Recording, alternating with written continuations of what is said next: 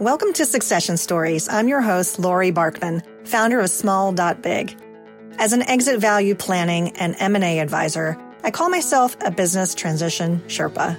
My mission is guiding entrepreneurs on ways to build value in your business and then benefit by letting it go. On this show, we spotlight the theme of transitions, not only to reward you for your hard work, but also to ensure that you look back on your succession without regret. Catch all the episodes and subscribe wherever you listen to podcasts. And be sure to visit successionstories.com to sign up for our newsletter. Here's to your success. Happy New Year! It's the start of 2022, and I'm thrilled to be back.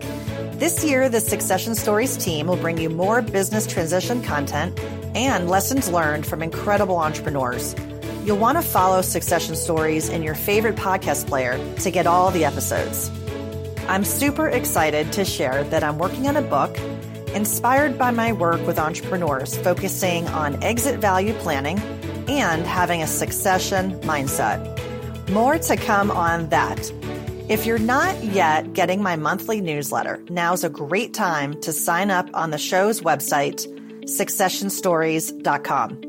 You'll be amongst the first to hear about my new book, upcoming events, and more great content to help you capture value and transition with success. Speaking of events, that brings me to today's episode. I'm sharing an excerpt from a webinar that I did with Chris Brodman, president of Metz Lewis Brodman Must O'Keefe, a law firm specializing in mergers and acquisitions and business transactions. Chris was an early guest on Succession Stories on episode 26 and is a good friend of the show. Our conversation is about transition readiness and maximizing value.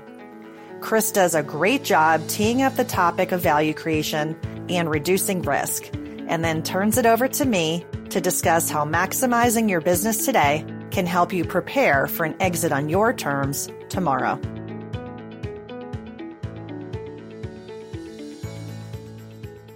Readiness is one element of a company being a great asset.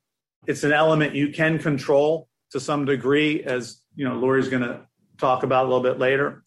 And it's something that really deserves your attention because if your company's not ready, that equals risk. That equals a lower price or no price. Because a lot of companies that want to sell, they haven't prepared and they get there and there's not a buyer. I know one of our participants we just closed a deal with, and it was a tough deal to get done because the sellers did not have a ready business. And I think uh, we closed the deal, but we got a great buy. And we got a great buy because they didn't do the things that they needed to do to take a bunch of risk out of their out of their business. So Lori's going to talk about readiness a little bit later. But the one suggestion I would have on that to keep in mind is the, the bottom there. Be intentional and process oriented.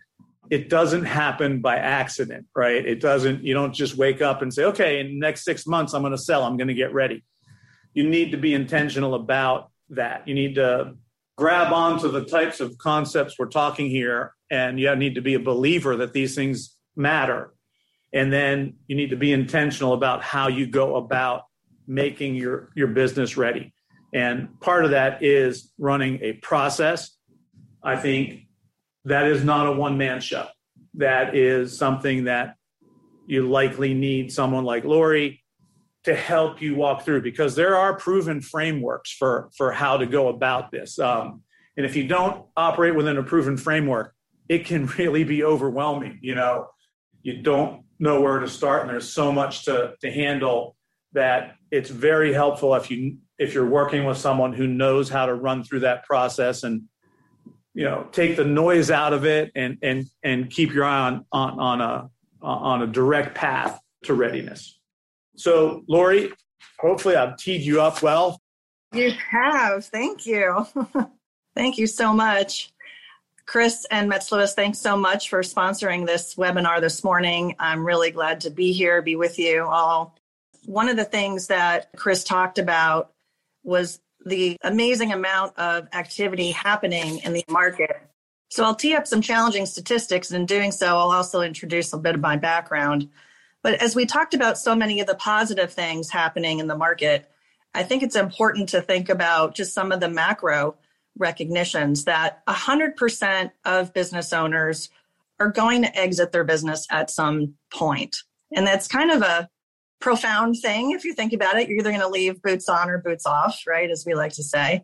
But only 20% have a formalized plan. And so for me and who I are I am and what I do in my background, I call myself an operator. And I'm an operator that's turned into a business transition Sherpa. So Sherpa, somebody who guides, guides the process. And on the front end is growth. It's increasing the value of your business, knowing what makes it ready, and then working with business owners to help them maximize and amplify that potential. Only two out of every 10 businesses that come to market actually sell. That might be surprising, but then when you reflect on some of the comments that Chris made earlier, it's because there are things that that can hold back a company from the market that it is inherently too risky in the eyes of a buyer and it inherently is not transferable and so, in my experience, I've worked with small companies up to big. My firm called Small Big is a nod to that.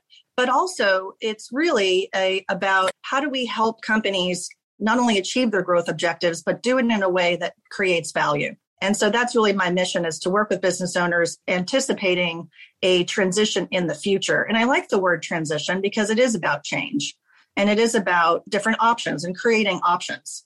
And Chris will talk about some of those options as we uh, as we go further in this presentation. But we can presume for today's conversation that there are many business owners that might be interested in selling.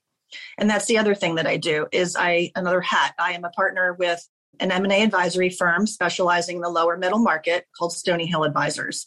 And so I work on both the buy side and the sell side with business owners and, and small businesses to help them achieve their goals. And so what's really interesting about this last statistic about 75% of owners experiencing regret within 1 year of exiting when I when I talk to business owners who are interested in selling and one of the first things they say is I'm the SME or I'm the subject matter expert that's a red flag because that person has the inherent knowledge the inherent relationships and so when they seek to then leave their identity is really tied into that business and they don't know what they're going to do next. A lot of them will say, I'd like to stay in the company in some way. I don't mind being a consultant to the new owner. And so, this path forward of, well, what are those areas that will help you be proud about your next and excited about your next makes you not only caring about the result financially, but also from a personal fulfillment as a way to look at success. So, as we look at the next slide, it's about preparation. It's about preparation for a transition. How do you prepare for an exit? That is a complicated question and a complicated answer because there's a lot of work to do. Chris alluded to some of that in his discussion. There's three core pillars of preparation, and these can all take varying amounts of time and work and effort. The first is to maximize your business value. So for me, and I'm most of my career as an operator, I ran a privately held company subsidiary. We were acquired by a publicly traded company. And so the the generations of work to maximize that business value and really get ready, that took years. That was not an overnight thing. And so when I work with privately held companies that are in this lower middle market space to recognize what is it that drives enterprise value, there's trade-offs in that one of the things Chris mentioned earlier about making hiring decisions, hiring in a second in command, like a 2IC, as I like to call them, costs you money. And maybe for a year or two, it'll affect your profit margins. But, but longer term, it's going to enable you to really transfer knowledge and over time transfer your company in a sale or otherwise. And having a clear transition plan is part of that. So the second pillar is personal on the financial side, knowing what you need to live your life in a happy way after you leave your company. For some, and depending on what age bracket you're in, lifestyle you want to live, for some, it might be, I want to be in the grandparent business. I'm a podcast host. I have a podcast called Succession Stories Chris was on in an episode last year. So if you want to check that out. But I talked to a lot of business owners, CEOs, people have sold their companies, people have bought companies. And in this transition phase, one woman who had built the company with her husband over the 30 years, she said, I just want to be with my grandkids for right now. I don't want to buy another company. I don't want to sit on boards. I don't want to do anything. And that was her personal plan. And she had her financial plan figured out. That's the other side of this is understanding what lifestyle you want to live, what will make you happy, and then if you have a personal wealth advisor, to understand what those numbers mean. What number do you need to be able to live the life the way you'd like after you leave your company? And that life after business side of it, this why, understanding your personal why and what strategies you need to put in place. There are four core pillars of things that I talk to with clients about thinking about life after business. One is having this future vision. You know, why do you want to exit? What do you plan to do after you leave? The second is structuring flexibility in your life so that you understand how much is your business worth to you today. And I also work with clients on that. The first, one of the first things we do is we baseline your business right now. We baseline it on eight core drivers of value, many of which Chris has already mentioned. The ability to really transfer, understand the risks, understand what differentiates you so if we understand and compare you against your industry peers, put a valuation on it so we have an understanding of range of value, we might have a value gap between what you need in your future and where you are today. And so if there is a gap, and many times there is, that's where we have to really work on maximizing the business value. So this is a continuity of preparing for exit. So, how can we create more value? Inherently, there is a balancing act that's happening between creating enterprise value mm-hmm. and growing and mitigating that risk. So, there's a difference between readiness and attractiveness. And I guess if there's one thing that I want to sort of underscore today, in addition to the second point here about transferability, it's this one because you think your business is ready and you think your business is attractive doesn't mean that in the eyes of a potential acquirer they agree with you or they see it the same way. And so meeting in the middle, really understanding what risks might be holding you back as detractors from your valuation or where you might be able to punch above your weight class and, and attaining a higher multiple than your peer group. And how can you protect that value before you seek to build additional value? What might be some obstacles? Well, data from BEI in a 2019 survey of business owners asked that question. And the number one answer of what is standing in the way of your exit, they said, I need to improve the business first. So, to someone like me who works with business owners on helping them get ready and really understanding what creates enterprise value, where they are today, this was not a surprise to me because I see it. And I think from what Chris said earlier, he sees it too. We need to get the financials ready. We need to have the readiness factors in place. So, what are some of those factors that impact business value? Chris said it's about size, and certainly that is important. Size, industry, some of those characteristics of the business, the growth potential. Why does growth potential matter? Well, if it's a business that has already maximized its full potential, what does that leave for the new owner? You know, what I like to say, what what field is left to plow? What can they be looking at as an opportunity? So the competitive differentiation is also very important. Is there something special about this business, whether it's intellectual property, so it's the, the software or technology, it might be the methodology of the business and how they go about it. It might be their customer list. It might be other aspects of, of competitive differentiation. Recurring revenue is also very important because for the predictability of future cash flows and assessing the risk in the business a business that has a model like a subscription you know we're used to getting netflix for example. We just put it on our credit card and kind of set it and forget it. Or it might be contracts. So there's a difference between recurring as spelled here on the slide and reoccurring with an o because reoccurring is not contracted. It just might happen because of relationships that we have. But if those relationships with the rainmaker, the person selling, you know, in charge of sales for the company, if that's the owner, if that's you, and you're going to be leaving, well, that presents risk. So again, it all ties back to that. Having a large and loyal customer base. And by the way, do you measure it? Do you use net promoter score or other things that can quantify what retention metrics do you have? So all the KPIs or key performance indicators around your customers can be very important to showcase potential value. Can we show that we are not so dependent on a single customer, that we have deep customer concentration? While it might feel great from a revenue standpoint that, oh, we, we have these wonderful relationships, again, it represents risk in the eye of the behold of the buyer. And it's on the employee side too. So Chris mentioned having employees from a contractual standpoint how committed are they contractually but also it could be how committed are they because of the loyalty they have the culture that you've built in your business or other aspects that may have them committed with financial incentives. And then lastly is supplier concentration. Those can also derail the value of your business because you know some examples have to do with technology. If some companies are so stitched into apple as their platform and apple changes their terms of service well, that can really tank the value of the business because they then have to change course, redevelop, etc. But it could also happen on the supply chain. We're seeing a lot of issues now with concentration on the supply side that people have had to find other alternatives. So internal operating systems are also super important. Why? Well, if you have a business that is transferable, that means people know how to do the work without you telling them how to do it. They're not always bouncing back to you to answer, you know, for you to answer their questions and solve their problems. You're not the chief firefighter in, in charge. And so documenting your processes, having those processes reviewed periodically is a great place to start. It not only helps you bring on new people uh, in an efficient way, but also gives you the ability to measure success and performance. And if you're showcasing that performance to a, a, a buyer, then again, it gives them that sense that there's reduced risk from the team and what we call structural capital standpoint. And lastly, for a clear transition plan, that that's a written plan. It's not in your head. It's not because you told your wife about it or your your spouse. It's written down.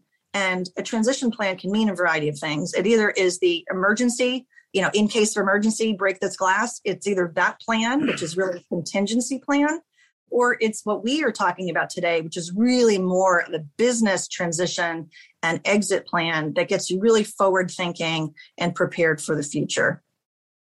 And so, my last slide is that why is it important to start early? It's because it takes time. How much time does it take? That's a giant asterisk, which means it depends. But here's some benchmarks if you want to have some generalities for phases. The first phase is preparation. And so, where you are, where your business is in its life cycle, obviously impacts this. But for a company that's more than 10 years old, or the business owner perhaps is in their in their 50s and looking at it from an age of where they want to be when what age they are when they retire, you might even start sooner than this. The the companies that really are focused on exit and transition planning bottom line is you're focused on your economics of your business. So it is good business to be creating enterprise value, long and long short of it. There's no harm in getting your business ready because you're preparing in a way that's creating value for you. And you might say, oh, well, Lori, I don't want to sell my company. I want to pass it down to the next generation. I want my family to be running it. Well, that's fantastic. And I love to hear that. And again, on my show, I talk to a lot of family business owners. And what is super important there is to have a business that's worth transferring. And also, I've worked in very mature industries and I've worked in, in cutting edge disruptive industries. And so the message to a mature business that has, is possibly going through disruption, experiencing that not only because of COVID, but where it is in its life cycle, the message there is it may be too late. You've got to really start if you haven't already. So preparation is super important.